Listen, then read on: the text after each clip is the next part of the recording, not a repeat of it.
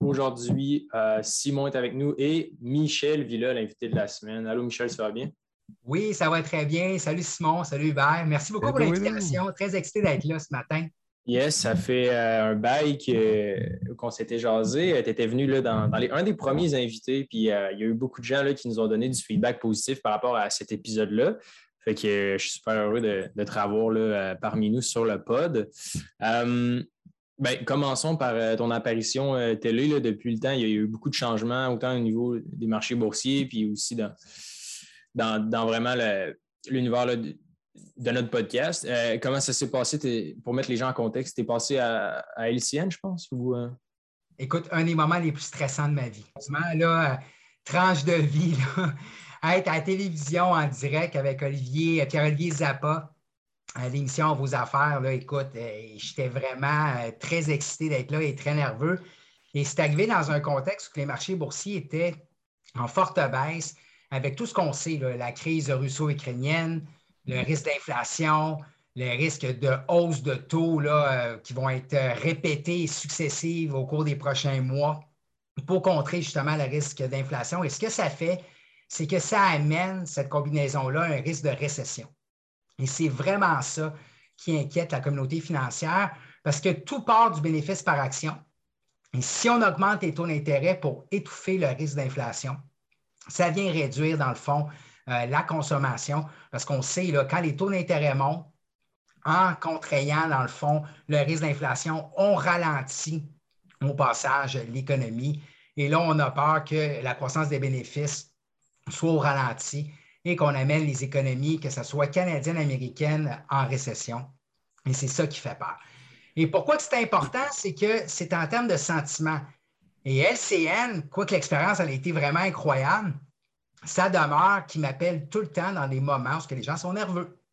Parce que les gens vont être rassurés. Et par le passé, à chaque fois que j'ai passé à LCN, et c'était plutôt en ligne que je l'ai fait, le marché boursier trois, six mois plus tard, ça négocier à un niveau plus élevé. Donc, à court terme, on est en période de turbulence, mais les marchés boursiers stabilisent quand même malgré tout. Mais on est en baisse d'environ 15% aux États-Unis au moment d'enregistrer cette capsule. On parle d'environ d'un 6-7% qui est quand même très bon. Oui, donc on pourrait inventer l'indice Michel Villa. Euh, quand on voit Michel passer à LCN, on a atteint le bottom du marché boursier. C'est l'indicateur LCN euh, Villa. Je ne sais pas si euh, on va être capable d'écrire là-dessus dans les prochaines années, mais ça fait juste démontrer que quand les gens sont rassurés, on amène quelqu'un au petit écran. C'est souvent un indicateur contrarien, selon moi. Ben, ben parlons-en. Euh, c'est un phénomène que je trouve fascinant euh, en bourse pour les gens qui, débutent euh, en, termes d'investissement autonome. tu as écrit un, excellent livre, pile ou face d'ailleurs. restez à la fin pour tout le monde qui nous écoute sur cet épisode-ci. On a un, cadeau que Michel nous réserve, donc écoutez jusqu'à la fin pour les détails. mais le, phénomène psychologique derrière la peur du marché, si ma mémoire est bonne, tu en parles un petit peu dans ton livre. Mais est-ce que tu pourrais euh, comme, parler un peu des deux ou trois, euh, un ou deux gros billets euh, comportementaux qu'on a en finance puis en bourse? Bien, un des billets, dans le fond, c'est l'aversion aux pertes. L'aversion aux pertes, c'est quoi? C'est qu'on va avoir plus de douleur émotionnelle à perdre de l'argent que gagner de l'argent d'une somme équivalente. Ce que ça veut dire, c'est que ça a été démontré que si tu gagnes 100 c'est le fun, mais si tu perds 100 c'est deux fois plus douloureux d'un point de vue émotionnel. Hmm. Donc, quand le marché boursier recule, qu'est-ce que ça fait? Les gens regardent leur placement, sont inquiets. Dans les médias, on met sur quoi? Sur des manchettes sensationnalistes, ah sur le négativisme. Ça ajoute de l'huile sur le feu. Et là, tu as un effet d'entraînement à la baisse et là, tu te dis, tabarouette, on a eu des belles années, mais là, je suis dans une situation où que je perds 10, 15, 20% Et là, à cause de l'aversion aux pertes, ça, ça vient juste accélérer, dans le fond, ton envie de lancer la serviette et de liquider partiellement ou totalement ton portefeuille pour être sur les lignes de côté. Donc, ça, je te dirais, l'aversion aux pertes, c'est le premier là, euh, biais comportemental que je trouve vraiment important. Puis le deuxième, c'est l'excès de confiance. Donc, l'excès de confiance, c'est se mettre au-dessus de la mêlée au-dessus, dans le fond, de la moyenne des gens au niveau de la prise de décision et que ce soit, mettons, de la conduite automobile, que ce soit un bon amant ou de sélectionner des placements à la bourse, on se croit au-dessus de la moyenne. Donc, je ne sais pas si vous vous souvenez, mais en mars 2020, les marchés boursiers ont fait un creux et par la suite, on a rebondi violemment. Et comme on dit, c'était le party. Mm acheter n'importe quelle action et tout montait, que ce soit n'importe quel secteur d'activité, que ce soit la crypto-monnaie, que ce soit euh, des euh, actifs qu'on appelle des mimes, c'est-à-dire des actions là, qui ont vraiment monté sur un mouvement qu'on appelle le Wall Street Bets, comme AMC, BlackBerry, évidemment GameStop. Bref, un paquet de gens se sont initiés à la bourse et ont eu du succès. Et là, ça crée un excès de confiance. Donc, quand on regarde historiquement, les marchés boursiers perdent en moyenne 14% entre le sommet d'une année et le creux d'une année. Donc, ce qui se passe en ce moment, c'est tout à fait normal. Normal, ben oui. Mais ce qui arrive, c'est qu'il y a un paquet de gens qui se sont fait prendre en investissant dans des actions, justement, un peu comme à la GameStop, à AMC, ou dans des placements de crypto-monnaies, ou des actions de croissance de technologie qui sont revenus sur Terre. Donc, même si les gens me disent Ouais, ben Michel, euh, ton 15% moi, je ne l'ai pas vécu.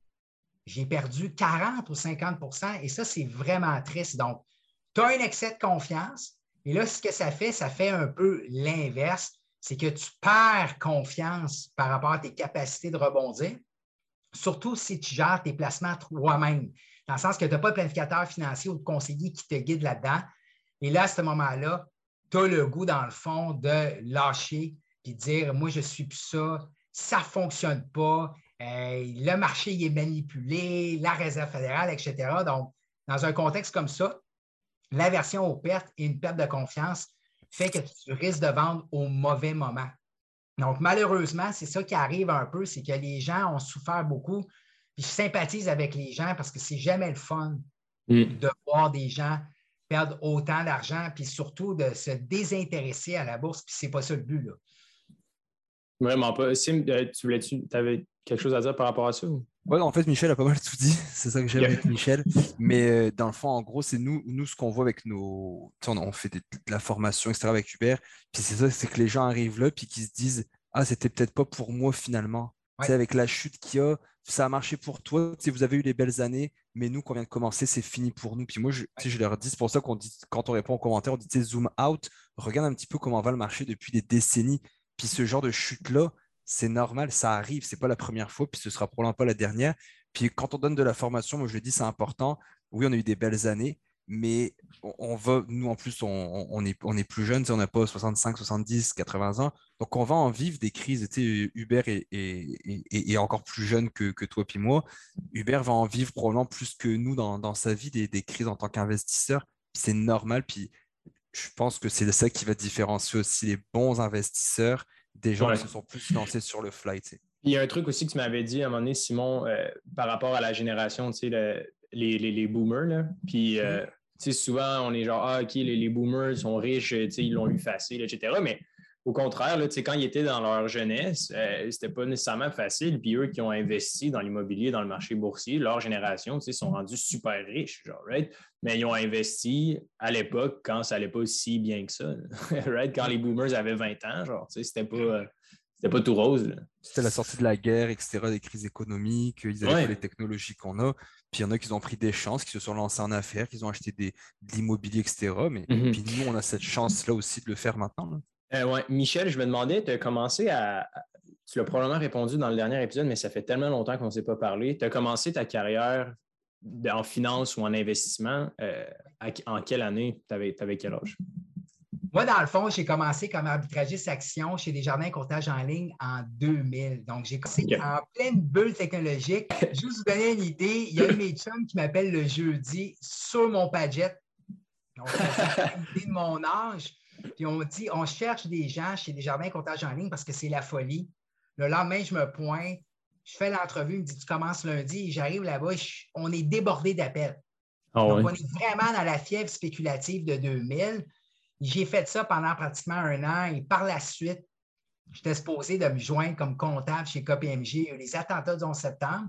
Et ça, ça m'a amené à devenir arbitragiste action pour la Caisse de retraite d'Hydro-Québec en juillet 2002. Un travail que j'ai fait pendant cinq ans et demi. Et là, j'ai fait du trading, j'ai fait un peu d'analyse financière. Puis, je suis allé chercher aussi des accréditations professionnelles. Et par la suite, j'ai fait un détour chez le groupe Investors pour devenir, dans le fond, spécialiste en immobilière. Et je suis revenu comme trader à Montréal pour la caisse de retraite du CN. Nice. Et après ça, j'ai travaillé pour la Banque Scotia. Et là, j'ai eu l'opportunité, après ça, de devenir arbitragiste action pour la Banque Laurentienne pour gérer l'argent de l'institution financière. Et c'est là que j'ai fait des très bons coups et des très mauvais. Et pour faire suite à ce que Simon disait, c'est pas supposé d'être facile connaître du succès à la bourse. Donc, on s'entend. Quand on dit que les placements te donnent en moyenne 8 à 10% par année, c'est une moyenne. Ça ne veut pas dire que ça va y aller 8 à 10% Donc, on doit être capable de vivre avec les fluctuations boursières. Et on a l'impression, quand on commence, qu'on est capable d'avoir du succès. Puis je dis toujours, la pire chose qui peut t'arriver quand tu commences, c'est d'avoir justement du succès. Donc, moi, la Banque Laurentienne, j'ai eu du succès. Et là, j'ai été, dans le fond, chanceux parce que j'étais là au bon moment, j'ai pris beaucoup de risques. Et là, à un moment donné, quand ça devient euh, moins évident, c'est là que ta gestion du risque, si elle est déficiente, elle ressort et c'est là que je me suis enfargé. Et j'ai perdu ma job parce que je négligeais, dans le fond, la gestion du risque. Donc, Simon, il disait tantôt, écoute, tu vas en vivre des crises, mais ça, il faut que tu acceptes ça, qu'en tant que négociateur actif, tu vas en vivre et tu dois te protéger. Et c'est ça qu'on dit entre la différence entre un amateur et un professionnel. C'est qu'un professionnel, il va s'attarder au risque avant d'investir, tandis qu'un amateur va regarder le potentiel de rendement. Donc, fais l'exercice de présenter un graphique à quelqu'un, puis la manière que la personne va regarder le graphique, tu vas voir si c'est un amateur ou un professionnel, parce que l'amateur va dire Ah, ça s'en va à tel niveau, tandis que le professionnel va dire Oh, mon niveau de sortie va être à ce niveau-là. Donc, on va avoir des états d'esprit complètement différents. Puis pour terminer, le problème qu'on a, c'est que là, on a eu une crise sanitaire, là, on a eu une crise russo-ukrainienne, mais la prochaine crise, les gars, je ne suis pas capable de vous dire c'est quoi. Puis c'est ça qui est de toute beauté, c'est que ça ne sera jamais la même chose nécessairement qu'on a vécu. Ça va être quelque chose de différent et ça va être quelque chose qui va être spectaculaire. Donc, ça s'appelle un événement de signe noir, ce qu'on appelle en anglais un Black Swan. C'est un événement à fort impact, mais à faible probabilité de réalisation.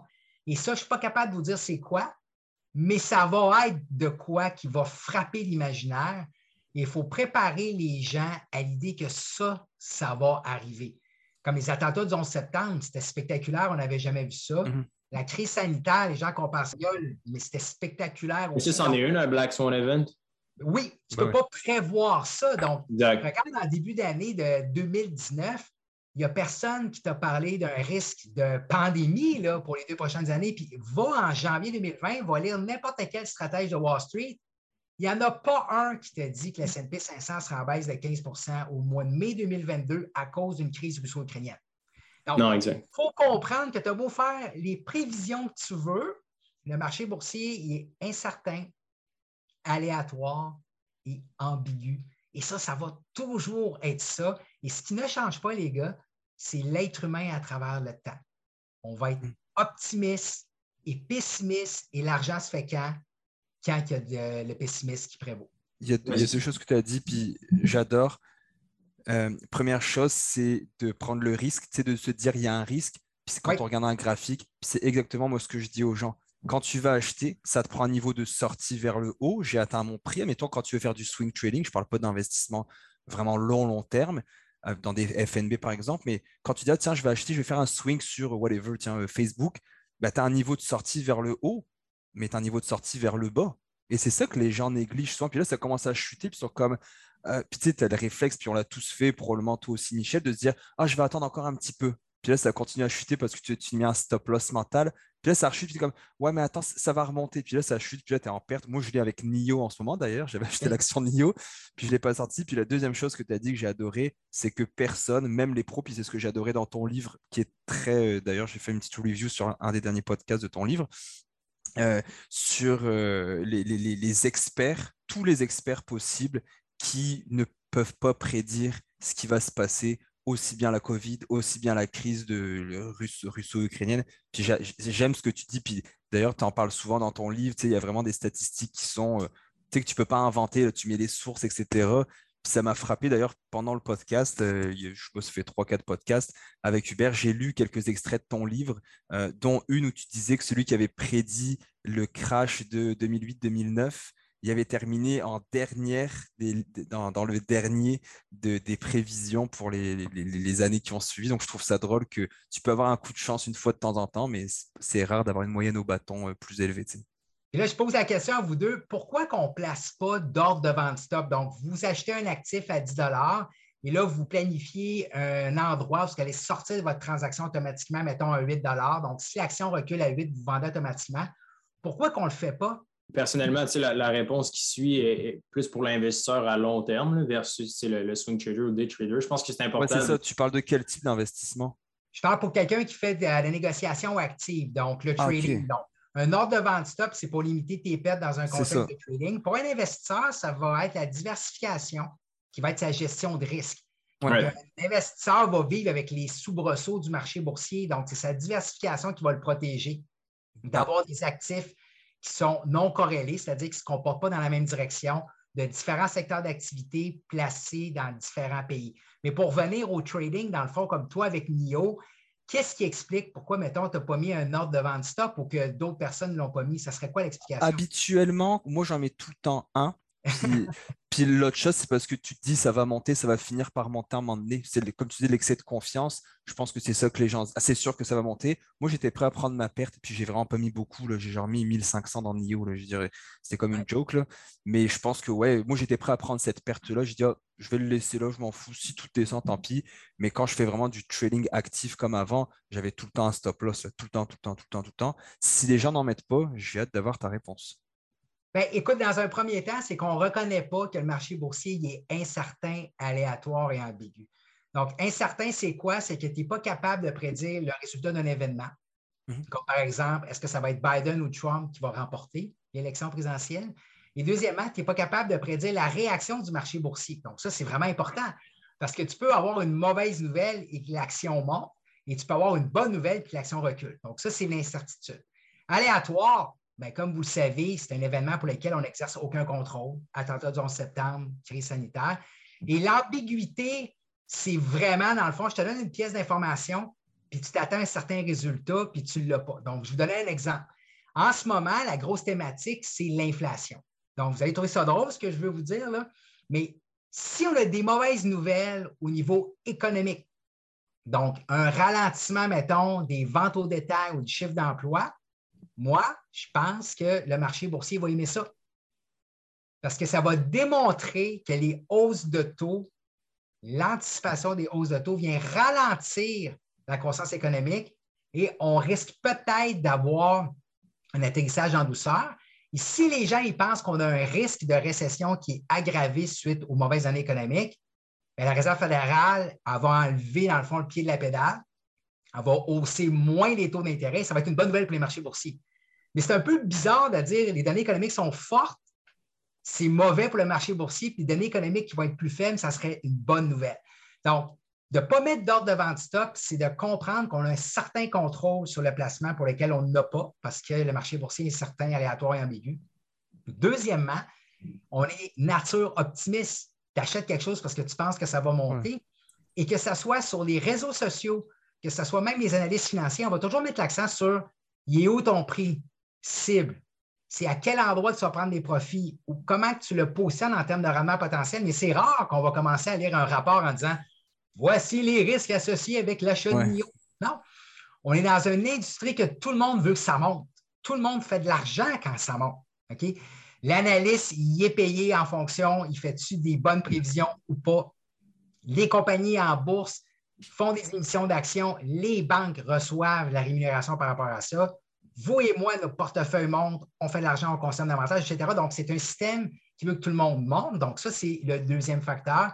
Puis le troisième facteur, c'est l'excès de confiance. Nous, on se croit au-dessus de la mêlée, puis on dit si Simon achète NIO, ça veut dire que ça va monter. Puis quatrièmement, c'est un peu le phénomène de l'autruche. Tu sais, l'autruche, elle fait quoi? Elle se cache, là. Mhm. Donc, de ne pas mettre d'ordre de vente stock, qu'est-ce que ça fait? Ça retarde ta décision de prendre ta perte. Puis tu te dis, moi, je vais être capable de prendre ma perte à ce moment-là. Mais là, tu, tu joues à l'autruche, dans le fond, dans le sens que tu risques de demeurer investi avec ta transaction et même de ne plus regarder ton action en disant c'est rendu un investissement, puis à la base, c'était une transaction. Donc, c'est vraiment difficile. Pourquoi? Parce que dans une période de stress, on perd en moyenne 13% de notre quotient intellectuel. Tu quand tu es dans une période de stress et d'anxiété, qu'est-ce que tu veux faire? C'est ta survie. Tu veux juste s'occuper de toi. Donc, tu vas vouloir te protéger mentalement, puis il n'y a rien de pire que de prendre une perte. Donc, tu vas faire de la fuite, tu vas faire de l'évitement, et ça, c'est vraiment pas intéressant. Donc, c'est vraiment de prendre un engagement, mettons, avec euh, Uber, de dire écoute, Uber, si NIO va à 30$, par exemple, il faut que tu me rappelles de vendre mon action. Il y a combien là? Parce que sinon, ça ne marchera pas. Puis il y a un truc euh, super important que tu as mentionné euh, par rapport aux, médias. Tout le monde veut que ça monte, mais il faut comprendre aussi que la réalité est tout aussi vraie pour euh, les gens qui font de la vente à découverte. L'annonce d'une crise, puis de dire que le marché va chuter, puis c'est super spéculatif aussi pour l'investisseur moyen, ça peut être mêlant parce que tu as autant au niveau des gens qui veulent shorter des actions puis le marché que ceux-là qui veulent voir grandir.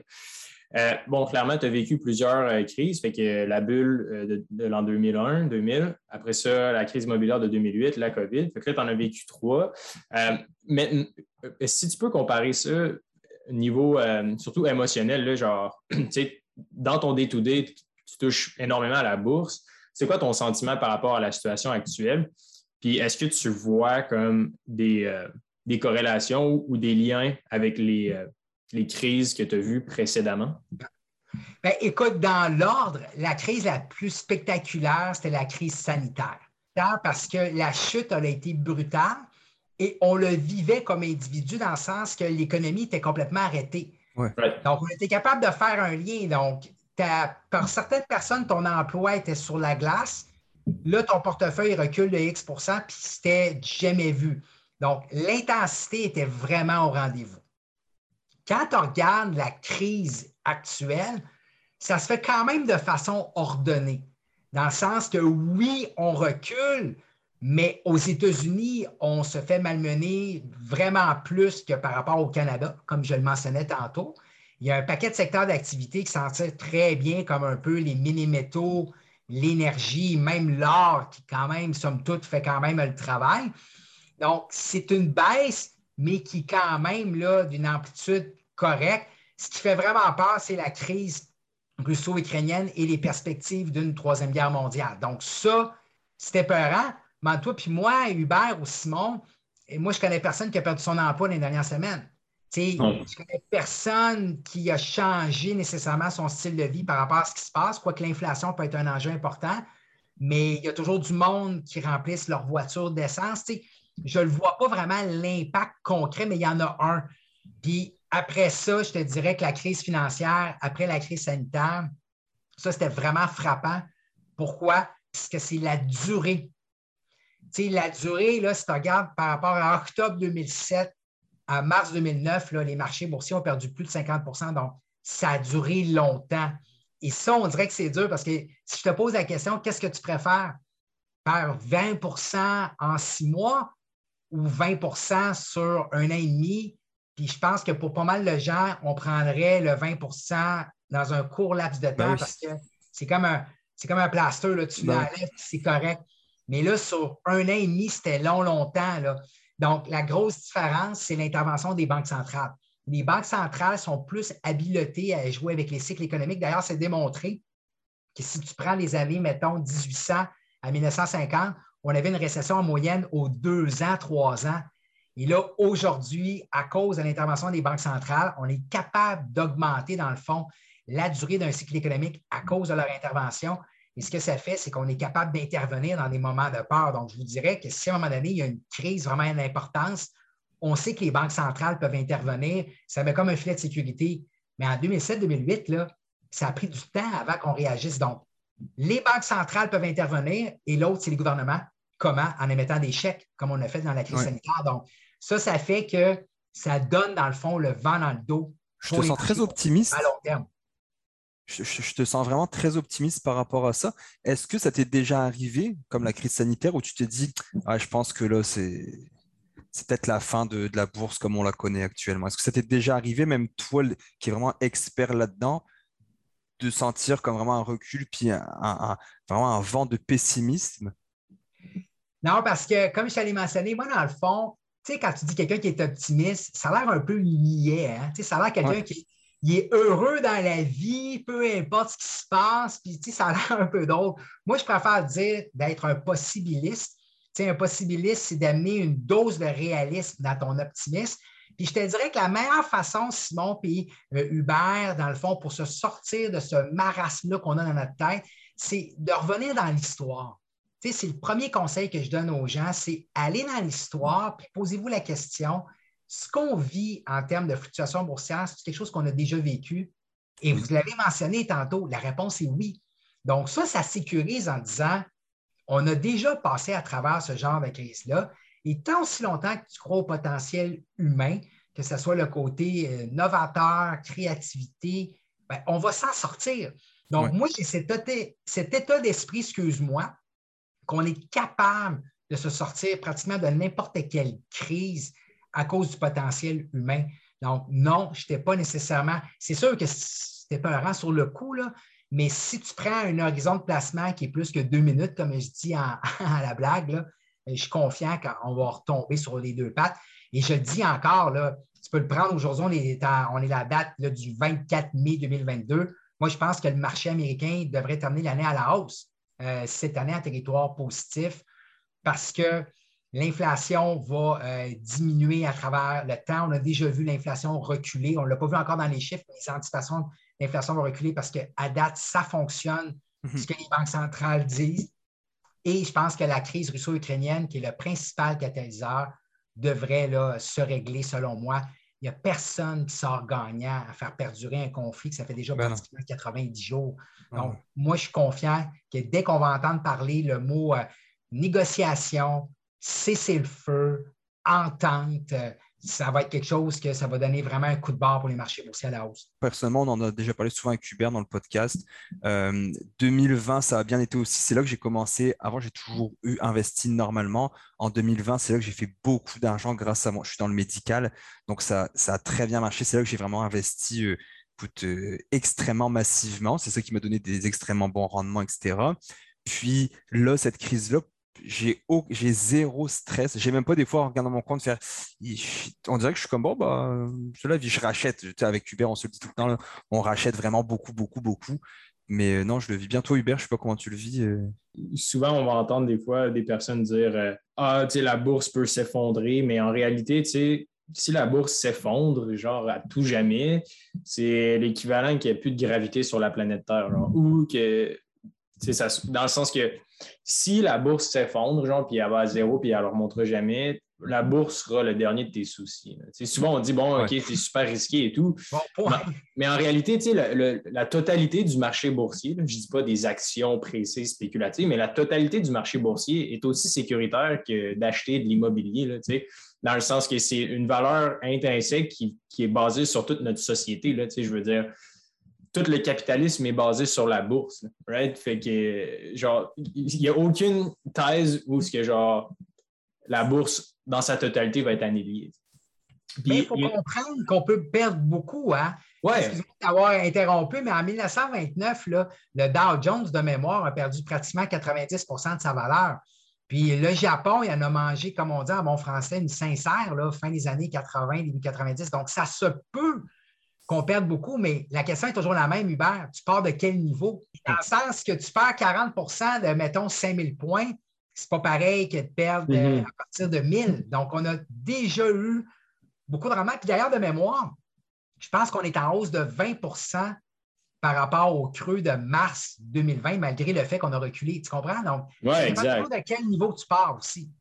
Puis c'est la même chose par rapport parce que pourquoi je parle toujours du, lien, euh, la comparaison immobilier-bourse, c'est qu'au Québec, on dirait que l'immobilier est vraiment vu comme une valeur sûre, puis comme un investissement comme de générationnel. Puis la bourse, au contraire, c'est vu comme un jeu de loterie, genre super spéculatif. Alors qu'en réalité, tu sais, parlons de l'immobilier en Ukraine. Genre, comment vaut le triplex que tu as acheté en Ukraine, genre, right? Je veux dire, c'est la même chose. Là.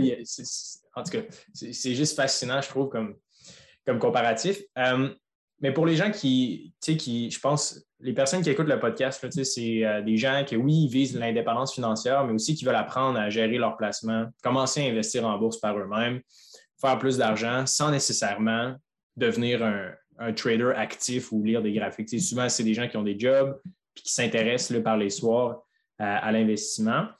Qu'est-ce que tu dis, toi, Michel, ou qu'est-ce que tu ferais pour comme, les gens qui veulent apprendre à investir eux-mêmes, sans nécessairement avoir à faire de la gestion active. Est-ce qu'il y a une stratégie ou un plan pour les gens qui veulent faire ça passivement puis avoir des rendements euh, intéressants? Ben, c'est très important. Puis juste avant de répondre à ta question, tu as deux éléments à tenir compte. Pour connaître le succès à la bourse, tu dois être investi. Ça, les gens en parlent déjà beaucoup. Puis la bonne façon de faire, c'est avec la gestion passive, par exemple. La gestion passive, ça serait acheter des fonds indiciels. C'est quoi un fonds indiciel? C'est que tu achètes un actif financier qui reproduit la performance d'un indice de référence, comme par exemple l'SPTSX, l'indice de référence canadien, ou celui aux États-Unis, le SP500. Et là, tu construis un portefeuille diversifié de quelques fonds indiciels de marché boursier, que ce soit en Amérique du Nord, en Europe, pays émergents, etc. Donc, ça, c'est la portion investissement. Et là, tu mets un montant d'argent sur une base régulière qu'on appelle l'approche systématique, mettons 100 dollars par mois, et là, tu gardes le cap au fil du temps. Donc, ça, c'est la gestion passive. Si tu veux faire la gestion active, là, tu décides d'avoir un rendement supérieur aux indices de référence parce que la gestion passive, tu as le rendement que les indices vont faire, moins les frais de gestion qui sont très bas. Donc, la gestion active, c'est que toi, un peu comme Simon, tu vas dire, moi, je pense que NIO, c'est excellent je vais investir X pourcentage de mon portefeuille dans NIO. Donc, Simon essaie de créer de la valeur ajoutée par rapport aux indices de référence. Donc, si tu donnes 15% de rendement, puis l'indice te donne 10, tu as créé 5% de valeur ajoutée. Donc, la gestion active, il faut que tu aies l'énergie, il faut que tu aies le goût, la gestion du risque, etc. Mais pour monsieur, madame, tout le monde, tu peux commencer avec l'investissement, avec la gestion passive, puis de demeurer investi. Et le deuxième point que je voulais parler, c'est épargner. Donc, souvent, je vais parler avec des jeunes, puis ils me disent Michel, je veux investir à la bourse, j'ai 18, 22 ans, par où je commence? Et là, je leur pose la question As-tu de l'argent? Et la personne, elle me dit ben, J'ai X dollars. Puis là, tu vois dans sa tête que la personne la sent mal parce qu'elle n'a pas beaucoup d'argent. Donc, on met beaucoup d'accent sur la portion investissement. Donc, quand on commence, c'est d'y aller petit mais c'est de comprendre, vous avez trouvé ça drôle, de mettre davantage l'accent sur l'épargne. Parce que c'est ça qui va faire plus de différence sur ton rendement. Donc, je m'explique. Si tu mets 100 par mois à 20-22 ans, c'est énorme. Moi, je me rappelle, les gars, à cet âge-là, je n'avais pas cette épargne-là. Désolé. Là. Ah Moi, je sortais, puis je m'amusais, puis je n'avais pas les réflexes de mettre 100 par mois à la bourse. Mais si, par exemple, tu mets 200 on va faire un exemple vraiment euh, violent, tu as deux fois plus d'argent dès ton jeune âge. Et là, ça fait un effet momentum, boule de neige, d'avalanche, qui fait que tu avoir des meilleurs rendements absolus au fil du temps. Donc, mon message, oui, l'investissement et avec la gestion passive, mais mettez l'accent sur l'épargne. Parce que c'est là que ça va jouer beaucoup, d'autant plus quand tu es jeune. Puis on dit tout le temps Warren Buffett, qui est le plus grand investisseur des temps modernes, Morgan Eisel, qui a écrit un livre vraiment incroyable, de Psychology of Money, disait Oui, Warren Buffett, il est très bon, mais une des forces de Warren Buffett, c'est qu'il a commencé à investir à la bourse quand il était adolescent. Puis le monsieur, il a au-dessus de 90 ans. C'est sûr que quand ça fait plus de 70 ans que tu es investi à la bourse, ça a un impact. D'ailleurs, 90% de sa richesse a été accumulée après l'âge de 50 ans. Donc, ça, c'est l'effet cumulé, gang. Donc, on va commencer jeune, miser sur le plus d'épargne possible, puis après ça, ta gestion passive, elle va faire le travail. Et si tu n'as aucun intérêt là-dedans, tu peux faire affaire avec un spécialiste comme un planificateur financier ou un conseiller en placement. Mais si on a un élément à retenir aujourd'hui, soyez diversifiés. C'est-à-dire, ayez quelques instruments financiers qui, se comportent de façon différente. Donc, si tu as un portefeuille, tu as l'action de Suncor, Canadien Natural, ExxonMobil, Chevron, j'ai quatre placements. Non, non, non, tu en as juste un. C'est la même thématique d'énergie. Donc, il faut que tu sois diversifié. Pourquoi? Parce que tu disais tantôt, Hubert, la différence avec l'immobilier, c'est que des actions, il y en a plusieurs qui vont à zéro. OK? Puis moi, malheureusement, je ne peux pas te dire lesquels qui vont aller nécessairement à zéro, mais il y en a beaucoup parce que historiquement, la performance des bourses est expliquée par une poignée de titres. Donc, il y en a beaucoup d'actions qui ne feront rien, qui vont perdre. Donc, tu le dis dans ton livre. Hein? tu as 4-5 placements, tu peux être là-dedans. Oui, tu allais dire quoi, Simon? Tu, tu, le dis dans ton livre, je pense que c'est toi que c'est dans ton livre que j'ai lu que tu dis la performance c'est que quelques entreprises qui font avancer le SP500, je me souviens plus c'est quoi le chiffre, mais je m'étais dit shit, ok, ouais, c'est pas, euh, c'est une, poignée justement d'entreprises qui font que la, bourse est en hausse. Je me souviens plus exactement c'est quoi la statistique. Toi, le 80-20. Tu s'entraînes beaucoup, tu fais beaucoup de sport? J'essaye. Ben, tu le sais, hein, des fois, c'est 20% de tes actions qui vont faire 80% de tes résultats. Donc, tu vas faire, mettons, telle activité au bench press ou tu vas faire telle affaire précise qui va t'amener à un autre niveau. Mais ça, c'est vrai dans la vie de tous les jours. 20% de tes clients, c'est 80% de tes revenus. J'ai vu que 20 des rues supportent 80 du trafic. Donc, à la bourse, c'est le même principe. C'est une poignée de titres qui amènent les indices au fil du temps plus haut.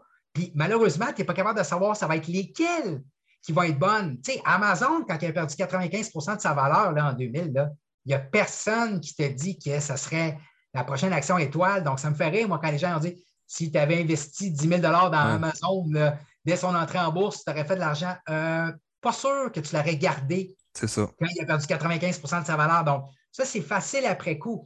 Donc, il y a 40% des actions dans l'S&P 500 dans 10 ans qui n'existeront plus.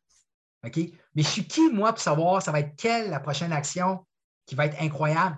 Je ne sais pas. Donc, en ayant un fonds indiciel, un fonds négocié en bourse. Dans le fond, aux actions gagnantes, parce que je pense que dans les 20 dernières années, tu as eu 725 actions qui sont rentrées et sorties du SP 500. Donc, il y a un nettoyage qui se fait quand tu fais la gestion passive. C'est fou, hein? Euh, je regarde euh, Warren Buffett, là, euh, à 26 ans, il y avait 140 000. À 30 ans, il y avait, je veux dire juste, mais c'est pas juste, mais à 30 ans, il y avait juste un million. Dans le sens que c'est beaucoup d'argent, mais c'est fou quand même. Puis euh, c'est vrai, la, donnée que tu as mentionnée. À 53 ans, il valait exactement 620 millions. Puis dans ces dernières années, là, entre 72 ans et 87 ans, il a passé de 36 milliards à 90 milliards. T'imagines? Ça veut dire qu'en genre en 7 ans, il double, même un peu moins, puis on parle de. C'est fou, là. Il gagne milliards, là. Ouais, 30 milliards par, par euh, en, l'espace de 7 ans, c'est immense. la, magie de l'intérêt composé, ça va toujours me fasciner. Là, où, euh, euh, tu avais déjà entendu l'histoire du de prendre un, sou puis de le, doubler à chaque jour pendant 30 jours, c'est fou. Là, ça donne, euh, c'était quoi, 1,5 million, je pense, si on l'avait calculé. 1,3, je pense. Oui, en tout cas. Mais euh, toi, personnellement, est-ce que les, les, fonds négociés en bourse et tout, est-ce que euh, tu investis là-dedans? Parce que je trouve que c'est fascinant, on en parle beaucoup sur le podcast, mais la diversification, le risque, à travers le bootcamp, c'est une question qu'on s'est fait poser beaucoup. sais je ne sais pas si tu es capable de répondre, mais comment, tu sais, c'est quoi qui est risqué versus c'est quoi qui n'est pas risqué en bourse? Puis comment faire pour genre décorréler ces investissements? Tu, abordé un peu, mais genre, est-ce que tu peux donner des exemples plus tangibles pour les gens qui nous écoutent à la maison? En passant, tout est risqué. Marcher dans la rue est risqué. Marcher dans la rue aussi. Aller en voiture, c'est très risqué conduire un véhicule. Hein. Ben oui, ben absolument. ça me fait très rire. Je vais juste faire une petite parenthèse par rapport à la conduite automobile. Tu sais qu'après les attentats du 11 septembre, il y a un paquet de monde qui avait peur de prendre l'avion. Ah ben ce qu'on a fait, c'est qu'on a pris davantage la voiture aux États-Unis. Donc, ce qu'on a fait, c'est qu'on a isolé, dans le fond, ce facteur-là que les gens prenaient davantage la voiture. On a réalisé que le taux de mortalité était beaucoup plus élevé à cause que les gens prenaient davantage la voiture, il y avait plus de trafic suite aux attentats du 11 septembre. Donc, ça, c'est documenté. Donc, pour venir à ta question, tout actif financier que tu achètes, c'est risqué parce que tu n'es jamais à l'abri d'une fraude, euh, d'un événement à trois écarts c'est-à-dire quelque chose de spectaculaire, ça, ça peut arriver.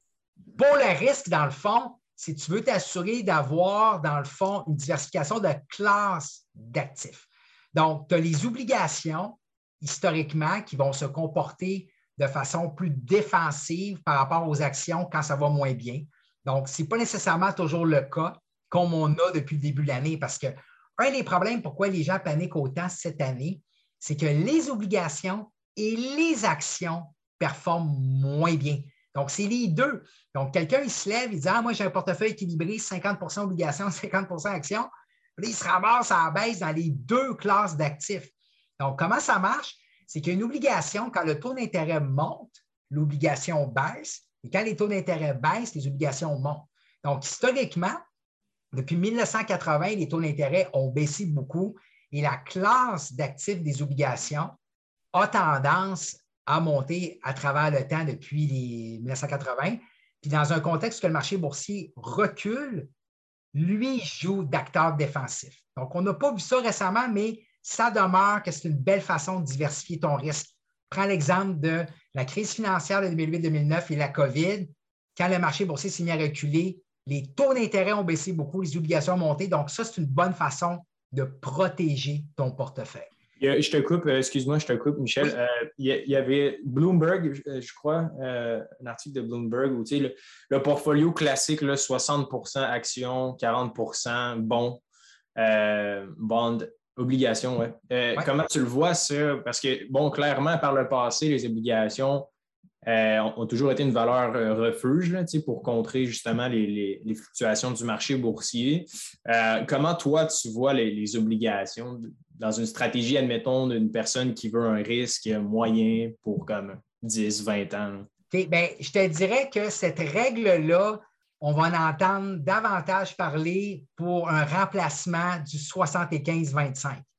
Donc, il y a des rumeurs qui courent que le 60-40, ça va être rendu 75-25. 75% d'actions, 25% d'obligations. C'est beaucoup, 40% d'obligations dans un portefeuille, tu sais, à moins que tu aies 65 ans, mais je trouve ça ben beaucoup. Oui, ça dépend de ton âge et ta tolérance au risque, parce qu'il y a une règle du pouce, dans le fond, Simon, c'est que tu prends 100 moins ton âge, ça devrait être ta portion en action. Mais ça, c'est une règle du pouce. Donc, par exemple, si tu fais 100 moins 85 ans, tu devrais avoir 15% d'actions. Donc, ça te prend des revenus fixes. Donc, ceci étant dit, on va y aller grosso modo. Là, 75 actions, 25% obligations à cause de l'inflation. Donc, quand on regarde les attentes d'inflation, je disais tantôt que l'inflation est à la baisse, c'est que quand on regarde les lectures récentes, on voit des lectures d'inflation annualisées de 6, 7, 8 Donc, ça, c'est la variation de l'inflation. Donc, on a des produits aux États-Unis qui, nous, donnent une idée, c'est quoi les attentes d'inflation pour les 5 les 10 prochaines années? Puis là, on parle entre 2,50 et 3,25% d'inflation. Pour vous donner une idée, les banques centrales, le taux cible, c'est 2% Puis historiquement, on a eu du 3, mais depuis les 20-30 dernières années, dans le coin de 2. Donc, quand on parle de 25% c'est justement à cause de l'inflation qui fait que les obligations deviennent moins intéressantes à cause de ça, puis on veut, dans le fond, augmenter la portion action parce que historiquement, quand il y a une inflation qui est contrôlée, même si elle monte un peu, c'est bon signe. Ça veut dire que l'économie roule quand même très bien. Ce que tu n'aimes pas, c'est une inflation marquée. Donc, le 75-25, ça pourrait être une nouvelle norme. Je ne te dis pas que ça va se faire demain, mais les gens y en parlent, que ça, ça serait là, à venir. Donc, ça, ça serait les obligations. Puis, pour venir à ta question de tantôt, diversification sectorielle. Donc, ça, c'est tellement important, les secteurs. Les gens, ils pensent toujours à acheter euh, quel stock qui va monter, comme on dit. Mm. Donc, quand on regarde aux États-Unis, le S&P 500, il y a beaucoup de technologie à l'intérieur de l'indice. OK? Donc, d'ailleurs, l'indice S&P 500, plus qu'un actif financier, a de l'importance en termes de momentum, plus qu'il y a de poids à l'intérieur. Donc, si tu compares par rapport à pré-pandémie, la technologie a pris environ 2% de poids à l'intérieur du S&P 500. OK? Donc, dans les années 80, pour vous donner une idée, le secteur de l'énergie valait 20% du S&P 500, puis en ce moment, il est dans le coin de 4 ou 5. Donc, ça dépend toujours de ta performance que tu as. Donc, quand tu arrives pour construire ton portefeuille de fonds indiciels, il faut que tu te poses la question, le S&P 500, c'est quoi le poids en technologie, en financière, en énergie, etc. Et là, tu vas dire, mettons, au Canada, c'est quoi le poids sectoriel? Donc, au Canada, c'est très axé institutions financières comme les banques. Donc, les banques au Canada, avec l'énergie et puis les mini-métaux, c'est vraiment beaucoup, beaucoup de pondération à l'intérieur de cet indice-là. Donc, si tu le colles avec le SP 500, ça donne quand même une certaine diversification parce que tu n'as pas de grande vedette technologique au Canada comme aux États-Unis. Aux États-Unis, le poids de l'énergie est relativement faible, puis ils n'ont pas beaucoup de compagnies orifères non plus dans leur portefeuille. Donc, une façon de mettre deux actifs ensemble qui ont des pondérations différentes au niveau sectoriel, ça amène déjà la diversification. Donc, à titre euh, d'anecdote, euh, dans le temps, les gens disaient Ah, moi, je vais, acheter un fonds finlandais. On, blague, là. Mais à l'époque, Nokia, c'était 70% du fonds de la Finlande. Donc là, les gens ils disent Bien là, je ne suis pas diversifié, c'est une grosse action. Puis en 2000, au Canada, Nortel, c'était 30% de l'indice canadien. Donc, faites l'exercice d'aller voir au niveau géographique c'est quoi, dans le fond, les secteurs d'activité qui sont plus euh, prépondérants. Puis si tu vas avec l'Australie, bien, l'Australie, ça ressemble beaucoup au Canada parce que tu as des mini-métaux, tu as l'énergie, tu as des institutions financières. Si tu décides de prendre une chance et d'aller au Brésil, bien là, c'est plus des matières premières. Donc, faites ce travail-là, ça va vous aider. évidemment, après ça, la diversification au niveau des actions, comme je le mentionnais, d'y aller avec des actions qui n'ont pas nécessairement le, même profil.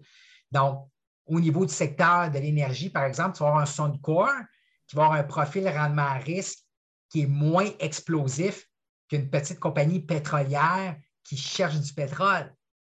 Donc, c'est deux compagnies du même secteur d'activité, mais qui ne se promènent pas de la même façon parce que le profil, le rendement à risque n'est pas le même.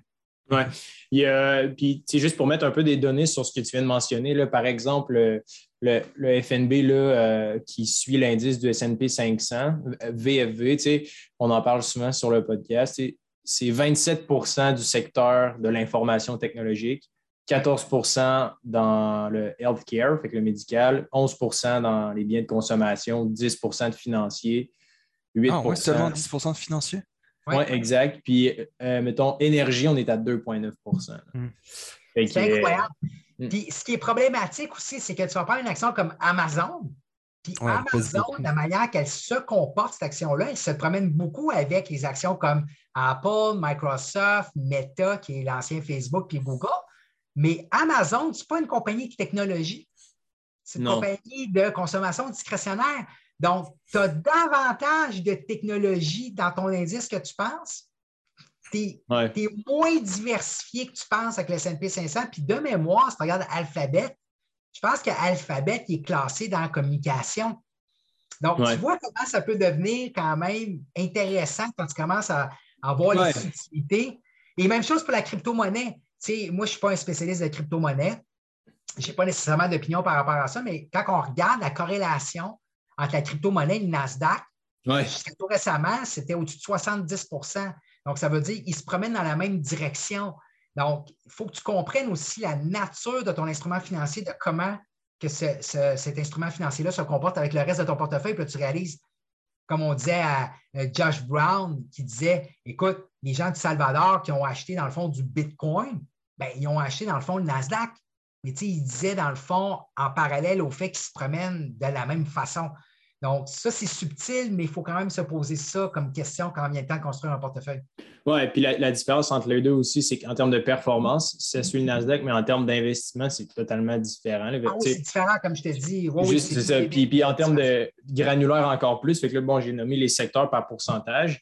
Puis, tu sais, le top 10 du S&P 500, c'est en première position, quand tu achètes, admettons, un indice boursier du S&P 500, tu achètes 7% de Apple, 5,9% de Microsoft, 3,8% de Google, 3,1 d'Amazon, 2,1 de Tesla. c'est toutes des entreprises hyper, hyper techno qui ont le plus d'impact sur le S&P 500. Fait vas-y, moi. L'autre affaire, je le dis, excuse-moi, c'est que souvent les gens, ils vont dire, oui, mais c'est pas mal concentré. Le seul bémol que j'avancerais, c'est quand même des joueurs qui sont comme des conglomérats importants. Right. C'est pas juste un champ d'activité comme, mettons, Juniper Networks en 2000 qui faisait la pluie et le beau temps au niveau technologique. on s'entend que c'est des joueurs qui ont des activités quand même diversifiées, qui ont une présence, qui génèrent beaucoup de flux de trésorerie, qui ont des forte part de marché. Donc, oui, c'est un peu épeurant, mais ça demeure qu'ils sont quand même très diversifiés dans leur approche. Prends Apple, tu as l'iPad, l'iPod, le, téléphone, tu as ce qu'on appelle les écouteurs, tu as la voiture autonome qui s'en vient. C'est quand même élargi comme offre. Donc, ça fait un placement qui est un peu plus diversifié que tu penses, mais ça demeure que c'est une action. Et une action peut aller à zéro théoriquement. Je pense que la statistique, les gars, c'est depuis 1975, sur un bassin de 30 ou 40 000 actions, tu en as 45% qui se négocient à 90 euh, plus bas par rapport à son sommet historique. Donc, il faut comprendre que ça se peut qu'une action aille vraiment plus bas. Puis, garde Nortel, était à 30% de l'indice en 2000 au Canada. Il n'y a personne qui s'imaginait que plus tard, euh, on en parlerait dans un podcast à l'effet qui n'existe plus. Là. mais c'est ce qui parlait des, compagnies actuelles, que le top 10 des compagnies actuelles qui ont une grosse pondération n'existait pas il a 20 ans ou qu'ils étaient très basses comme Amazon, Tesla, euh, qu'est-ce qu'ils disaient? Il y en avait une coupe euh, euh, qui, sont maintenant gros comme Shopify, etc., puis qu'avant on n'entendait pas parler. Et à l'inverse, avant les grosses compagnies comme justement tu Nortel, il y avait AOL pour les fournisseurs d'Internet, BlackBerry, maintenant ils n'existent plus. alors qu'avant, c'était comme, c'est impossible que BlackBerry n'avance pas, ils sont énormes, tout le monde a un BlackBerry, puis maintenant, qui sait que tu connais qui a un BlackBerry? Euh, moi, je ne connais pas, tu sais. Simon, Simon, il y a encore un BlackBerry. Eastman, Kodak, Polaroid, dans les années 70, c'était la grosse affaire, là. Ouais. Tu as parlé de Nokia aussi, il y a quelques minutes.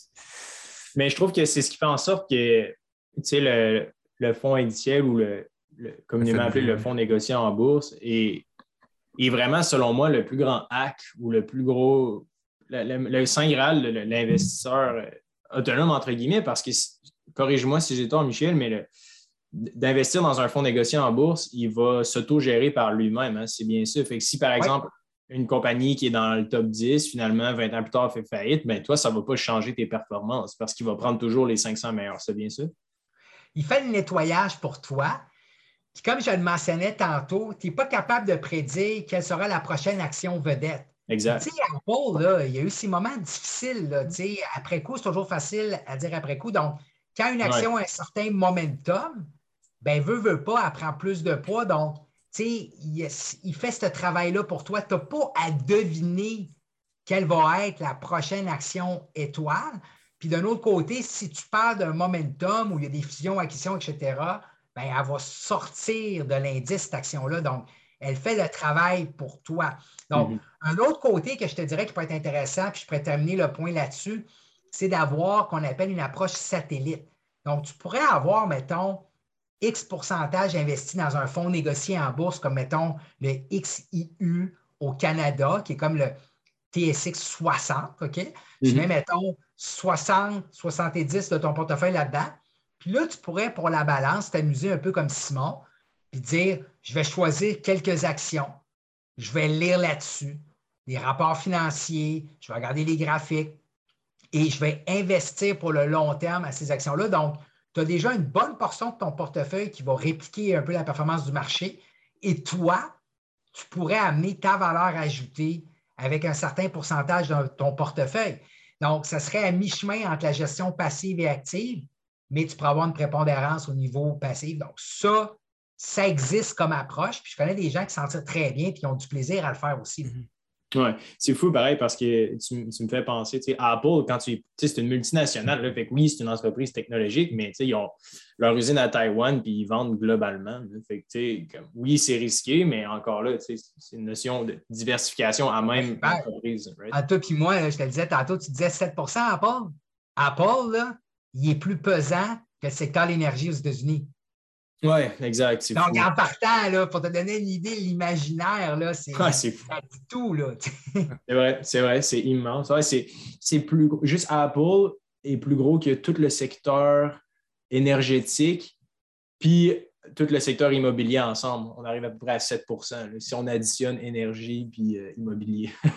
c'est ça la grosse difficulté du Nasdaq cette année, en 2022, c'est qu'elle allait passer le dégonflement de la bulle technologique 2.0, là, mm-hmm. euh, que, mettons, Daniel Wallet, gestionnaire de portefeuille du groupe de Bolduc, il y avait un article qui a paru dans la presse qui avait appelé ça la bulle technologique 2.0 il y a quelques années.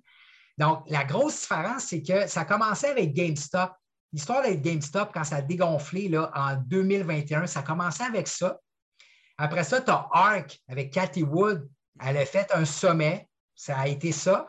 Puis là, après ça, tu as eu les SPAC, qui est comme un genre de produit que les gens pouvaient utiliser, comme par exemple Lyon électrique, qui a été issu d'un SPAC. Donc, c'est allé là, vraiment une étape à la fois. Tu as eu le Bitcoin qui est allé frapper pratiquement 70 000 qui est revenu. Mais les derniers guerriers là, technologiques, là, les Amazon, Meta, Alphabet, Microsoft et Apple, eux autres, ils tenaient le fort. Donc, le marché boursier, il était plus élevé qu'on pensait à cause de ces géants technologiques-là qui sont tellement importants. Et eux autres, ils ont plié des genoux dans les dernières semaines. Et c'est ça la différence, parce qu'en plus, il y a un paquet d'investisseurs qui sont investis dans ces compagnies-là. Donc, pour croire un rallye boursier d'ici la fin de l'année, ça prend trois éléments. Dans le fond, ça prend la fin de la crise russo-ukrainienne, des taux d'intérêt qui montent moins vite ou qui stabilisent ou qui baissent, puis que ces géants informatiques-là se font pas trop malmener.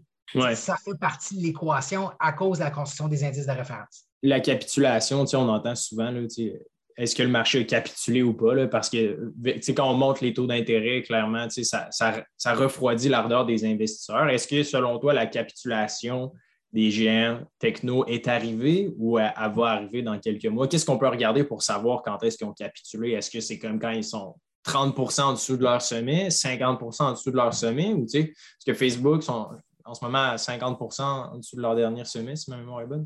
Ben, c'est difficile pour une action en particulier, euh, euh, Uber, pour la simple question, il faut que tu poses la question, est-ce que l'histoire est brisée ou pas? Donc, quand hmm. tu regardes Meta, que ce soit Netflix, les titres ont fortement corrigé à la baisse à suite des résultats financiers trimestriels. Donc, eux autres sont comme rendus sur leur planète parce que si l'histoire est brisée, tu ne peux pas donner la même évaluation boursière qu'il y avait avant. Même chose pour Shopify. Au niveau marché boursier en général, le marché boursier, vendredi le 20 mai, on est allé pour le S&P 500 dans le coin de 3800. Et ça, ça faisait que le marché était en baisse de 20% par rapport au sommet de début d'année.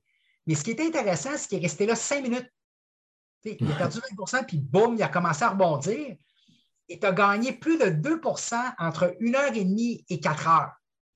Et le lundi suivant, le 23 mai, boum, tu as gagné 2% Là, depuis ce temps-là, au moment qu'on enregistre, le marché est un peu à la baisse, mais je te dirais que ça, ça ressemblait à la capitulation parce que à partir de vendredi, 1h30 jusqu'à 4h, il n'y a pas eu de nouvelles nouvelles.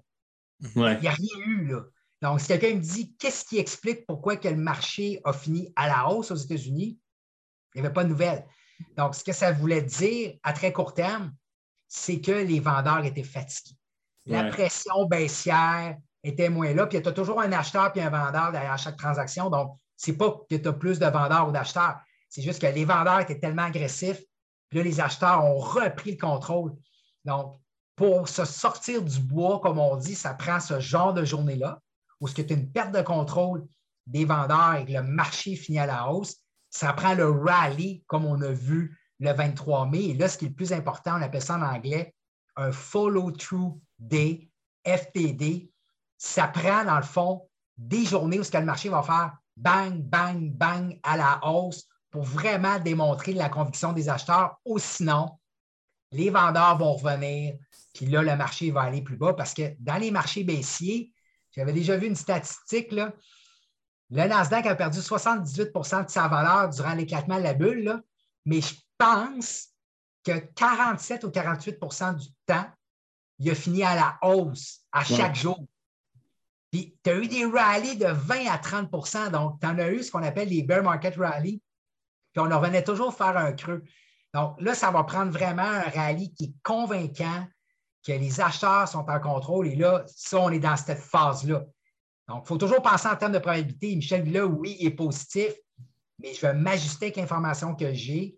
Et penser en termes de probabilité, c'est de comprendre que oui, le marché boursier te donne un certain rendement année par année en moyenne de 8 à 10% mais il faut comprendre que le quart du temps, le marché boursier va finir à la baisse et que tout peut arriver. Il faut vraiment gérer les attentes. C'est super important. Dans une des recherches des éditions euh, de Liberté 45, tu sais, la moyenne des 12 dernières récessions, là, on est allé chercher les données de 1945 jusqu'à aujourd'hui, 10,83 mois en moyenne, les récessions, et euh, les performances moyennes du S&P 500 est de, 3, et de plus 3,8% si on prend la moyenne pendant les périodes des 12 dernières récessions. Là. Fait qu'on finit quand même à la hausse, euh, les fameuses récessions. Moi, je te dirais que ces chiffres-là vont être ajustés euh, à la baisse, tant pour les cycles à la hausse ou à la baisse à cause de tout l'interventionnisme qu'on a eu, toute mm. la technologie, la rapidité de disséminer l'information. On réagit très, très vite à pas grand-chose. Donc, on a eu un cycle très court de baisse en 2020 au niveau économique. On risque d'avoir peut-être un cycle un peu plus raccourci pour la reprise.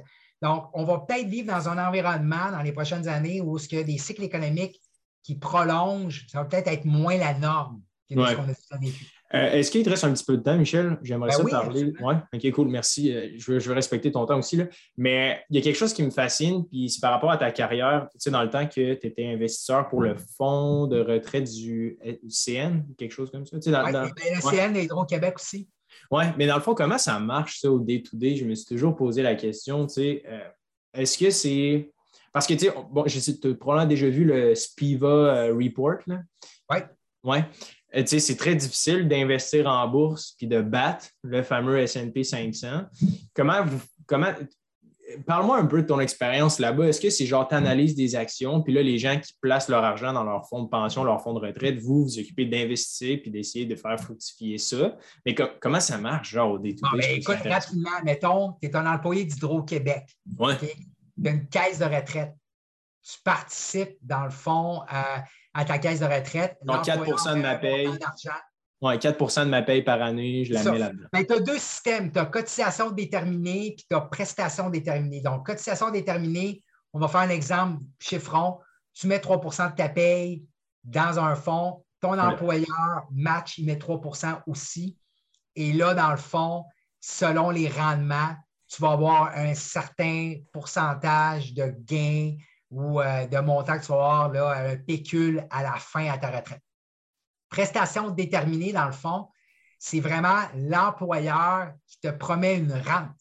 Ils vont dire on va te donner X par mois à partir de 65 ans jusqu'à ta mort ou à une certaine date. On n'ira pas dans le détail, mais le principe, c'est ça. Donc, cet argent-là, tu dois la gérer. Donc, comment ça fonctionne? C'est qu'on va faire une répartition d'actifs globale, mettons, avec tout l'argent que tu as. Donc, on va l'investir en immobilier, en obligations, en actions, en matières premières, en gestionnaire hedge fund ou fonds de couverture. Donc, on va faire une grosse répartition d'actifs. On va dire 30% obligations, par exemple, 40% actions, puis etc. OK?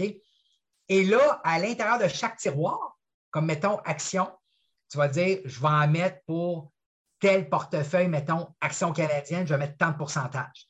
Donc, moi, je faisais partie du portefeuille Action canadienne. Donc, tu vois, là, c'est une grosse affaire. Là.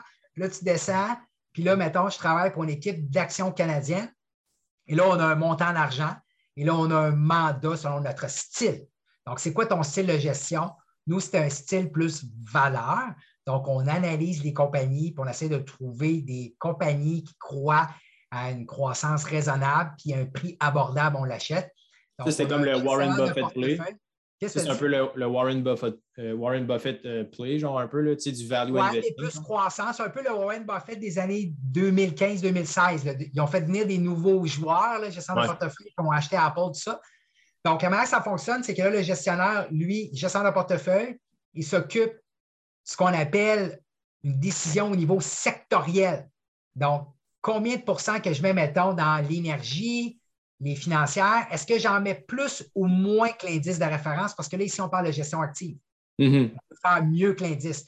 Donc, par exemple, si au Canada, je dis n'importe quoi, que l'énergie est 10% si mon gestionnaire dit, moi, je suis vraiment positif énergie, je vais en mettre 15% Donc, lui, il fait un pari de 5% au niveau du poids, au niveau énergie. Et là, en dessous, tu as des analystes financiers et là, le gestionnaire va aller voir l'analyste financier qui couvre le secteur de l'énergie. Donne-moi tes meilleurs choix d'action. Et là, lui, il fait dans le fond l'analyse puis il dit achète ABC, XYZ. Et là, quand le gestionnaire prend la décision avec l'analyste d'acheter l'action ABC d'énergie. Il vient voir l'arbitragiste action, le trader qui est Michel Villa, puis il dit Achète-moi 500 000 actions de ABC au meilleur coût possible. Donc, la manière que ça fonctionne, c'est que tu as deux choix. Soit tu exécutes la transaction par toi-même, c'est-à-dire que tu achètes toi-même les 500 000 actions, ou tu passes ce qu'on appelle en anglais un block trade. Donc, je prends le téléphone, j'appelle des institutions financières, ce sont des banques, et là, je leur dis, je suis acheteur de ABC, j'ai 500 000 actions, tu pourrais-tu me trouver un vendeur? Donc, cette personne-là, au bout du téléphone, fait le tour. Là, dans le temps, c'était le téléphone, mais là, aujourd'hui, c'est tout du chat. Là. il trouve un vendeur de 500 000 actions d'ABC. Et là, il m'appelle et il me dit J'ai trouvé un vendeur d'ABC, il ferait les 500 000 à 5 Est-ce que tu le fais, oui ou non? Oui. Et là, il fait la transaction. Moi, j'y donne un ou deux sous de commission. Le vendeur, il donne un ou deux sous de commission. Et là, la transaction se clôt, mais c'est complètement anonyme. Je ne connais pas le vendeur qui m'a vendu les actions et le vendeur ne sait pas c'est qui l'acheteur. L'intermédiaire, c'est la banque. Et là, tu vois apparaître un nombre d'actions à 5 puis tu vas avoir un chiffre. Tu, sais, vas avoir 85 qui est la Banque Scotia, 19 qui est Desjardins. Ça, c'est un numéro d'identifiant qui représente l'acheteur ou le vendeur. C'est pour ça qu'on dit qu'à la bourse, c'est toujours anonyme. Tu ne sais pas c'est qui qui est derrière, mais tu vois les traces au niveau du nombre d'actions qui est négocié pour chaque niveau de prix. Donc, ça ressemble à ça, un peu le travail. Donc, moi, mon but, c'est d'arriver le matin, c'est de faire de la recherche, beaucoup plus d'analyse technique, parce que moi, c'est à court terme que ça compte. Informer mon gestionnaire de portefeuille, regarde, voici les nouvelles qui s'en viennent pour les actions en portefeuille, les actions que tu regardes. Il y a des rencontres qui se font. On essaie toujours de dire est-ce que nos actions sont bien évaluées, est-ce qu'on veut faire des changements ou non? Donc, c'est un peu ça l'approche. C'est vraiment euh, c'est le fun de voir un peu derrière les rideaux sous le capot parce que souvent les gens disent euh, bon, j'ai un fonds de pension et tout, mais ils ne savent pas nécessairement ce qu'il y a à l'intérieur. C'est magnifique un, fonds de retraite ou un fonds de pension parce que l'employeur souvent met autant que toi dedans. en termes de, de rendement, c'est super intéressant parce que clairement, pour le chaque 2 que tu mets, il met un 2 Évidemment, il y a une limite annuelle, mais tu sais, quand on se fait poser la question, est-ce que je devrais maximiser ça? Ben oui, clairement. si tu as accès à ça, let's go. Ouais. Genre, ça serait fou de dire non. Puis je me demandais, euh, par rapport à l'investissement de valeur, rapidement, c'est quoi les, métriques genre, que tu analysais à, l'époque ou que tu analyses encore, que tu regardes le plus important selon toi? Est-ce que c'est le, earnings per share? Est-ce que c'est les, les, multiples, EBITDA? Juste rapidement, comment tu fais pour. Euh, Bien, ça dépend toujours de ton secteur d'activité. Tu sais, dans un secteur d'activité, les marges bénéficiaires vont être super importantes. Donc, je vais donner un exemple. Si tu investis, mettons, dans le secteur des semi-conducteurs, puis tu veux faire le choix entre Intel et AMD, bien, la marge bénéficiaire, ça va être un enjeu super important. Est-ce qu'Intel est capable de garder ses marges, oui ou non? Qu'est-ce qu'il va faire qui va garder ses marges? Les brevets, l'avantage compétitif, son processus manufacturier. Donc, tu vois que si ça marche, passe de 65 à 60, ton titre, il va reculer de 15 ou 20% parce qu'il va se dire qu'il vient de perdre son avantage compétitif par rapport à ND. Mm-hmm. Mais dans un autre secteur d'activité, ça va être le taux de croissance. Là, tu vas regarder, mettons, en technologie, tu vas être la compagnie qui a la meilleure technologie, capable de pénétrer le plus de marchés possible. Donc, chaque secteur d'activité a comme un peu ses métriques de base mais ça revient toujours au même principe. Tu essaies toujours d'acheter très proche par rapport à ton coussin de sécurité, qui est ton prix plancher. Donc, tu dois être capable de faire l'analyse et de dire, gars, dans le pire des mondes, rappelez-vous, le professionnel pense toujours en termes de risque. Dans le pire des mondes, je pense que l'action vaut 10. En ce moment, elle est à 18. J'ai un principe de 35. Je pense que mon rendement est intéressant parce que j'ai 17 dollars de potentiel à la hausse versus une baisse de X. Donc, c'est comme ça qu'il faut que tu penses. C'est vraiment par rapport à ton prix plancher versus ton prix cible. Hmm. J'aime ça. Puis surtout, de, quand les gens euh, hésitent par rapport dans, un secteur, mettons les, réseaux sociaux, genre Pinterest, Facebook, euh, ben, Meta, puis euh, Snapchat, c'est oui, comme lequel tu utilises en partie, mais lequel aussi, genre, une croissance qui est intéressante, puis lequel a un bénéfice par action qui n'est pas genre vraiment trop. Bien, évidemment, dans les entreprises technologiques, les multiples sont juste comme dérisoires. Maintenant, ils sont comme plus en réalité, mais j'aime l'approche de genre comparer vraiment par secteur précisément. Tu sais, souvent, on va parler de bénéfices par action ou de earnings per share. mais si tu compares ça dans différents secteurs, différentes industries, ça n'a aucun lien. si tu vois un IPS super élevé d'une entreprise technologique versus une entreprise minière, mais c'est comme comparer des pommes avec des oranges. Ça ne te donne pas vraiment une, notion de, la valeur. Puis les réseaux sociaux, ça va être ton nombre d'utilisateurs qui sont actifs. Hmm. Es-tu capable de générer la publicité? Et là, le mot qui revient à la bouche de tout le monde, c'est TikTok. Est-ce que TikTok te fait mal? Donc, tu vois, tu dois être capable de t'adapter par rapport à ça. Puis là, c'est la métaverse. Tu sais, Facebook, euh, Meta, ils investissent beaucoup dans la métaverse. Ça va être rentable ou pas? Donc, dans les prochains appels conférences, il va y avoir beaucoup d'accent mis sur cette, cette thématique-là de croissance. Donc, ça évolue beaucoup, mais il faut que tu aies un plan de match dans le fond, Hubert puis Simon. Tu sais, sois capable de dire d'avance qu'est-ce que tu veux regarder et tu ne peux pas aller au hasard et juste Ah, c'est cool parce que moi, j'utilise Facebook, ça doit être bon. Il faut que tu penses au deuxième puis au troisième degré. Hmm, j'adore, j'adore. Euh, si, monsieur, tu avais d'autres questions pour, euh, pour Michel? Non, c'était très bien. Euh, merci, Michel. Est-ce que tu veux annoncer ton, concours aux gens qui nous Ben oui, écoute, merci beaucoup, les gars. Vous avez fait une belle plug de mon livre qui s'appelle Pile face, combiner raison, émotion pour réussir en bourse. J'offre gratuitement cinq copies. Donc, je laisse au soin à Hubert et Simon de, faire le tirage. Puis, euh, Simon euh, ou Hubert, vous m'enverrez dans le fond le nom des gagnants et vous m'enverrez votre adresse au complet. Et je vous envoie ça par la poste. Donc, ça parle de savoir, de savoir-être. C'est un super livre, moi et Simon, euh, on l'a lu, puis je le recommande aux gens qui, me côtoient. pour participer au concours, c'est simple. faites juste prendre en screenshot l'épisode de podcast, celle-ci, dans le fond, qu'on est en train d'écouter prenez une capture d'écran de soit votre Spotify ou de votre Apple Podcast et partagez-le en story, soit sur Instagram ou sur votre profil Facebook et taguez-nous, dans le fond, là, euh, à liberté45.ca. Euh, fait que nous, comme ça, on va le voir apparaître. On va savoir que vous avez écouté le podcast. Puis ça va permettre à d'autres personnes de votre entourage de le découvrir. Puis ben, cinq personnes qui vont faire ça vont avoir le livre gratuitement tout simplement. Donc, euh, merci infiniment, Michel, pour ton merci temps. Merci à vous deux, les gars. C'est toujours agréable d'échanger avec vous. Ouais, merci, Michel. C'était vraiment très cool. On se dit à la semaine prochaine. Ciao. Ciao, bye.